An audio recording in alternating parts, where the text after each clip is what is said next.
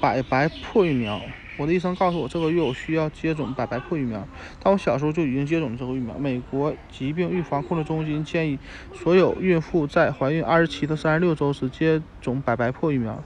预防百日咳、白喉、破伤风。不不论以前是否接种过百白破疫苗或减毒口喉混合疫苗，因为百白破和破伤风、白喉的免疫免疫性在接接种几年之内就会减弱。如果从来没有接种，你需要在孕早期接种两种，即减毒和百白百白喉疫苗，在呃百白喉混合疫苗，在孕晚期再接种常规计划的百白喉疫苗、百白破疫苗。疾病预防控制中心为什么会提出这样的建议？为了保护宝宝，幼儿很容易患百白破，这是一种具有传染性的呼吸系统疾病，可引起肺炎甚至。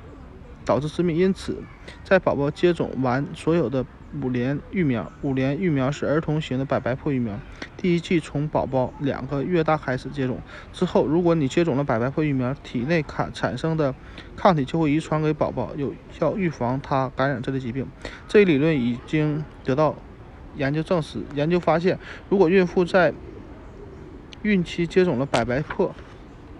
加强针，他的宝宝感染百白破的概率。啊，百百日咳的概率是没有接种疫苗的产妇产下的宝宝一半一半，而且不只是你需要接种疫苗，任何和新生宝宝有接触的人，爸宝宝的爸爸、爷爷奶奶、保姆都需要接种加强针，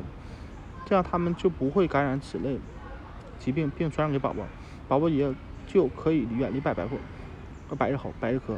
如果你是个忙碌的准妈妈，进入孕晚期，计划接种百日百白破疫苗的时候，正好是流感高发期，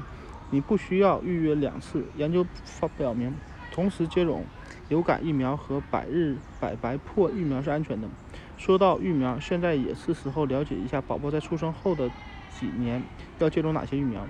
要让宝宝远离可预防的甚至会威胁生命的疾病。最好而且最安全的办法就是。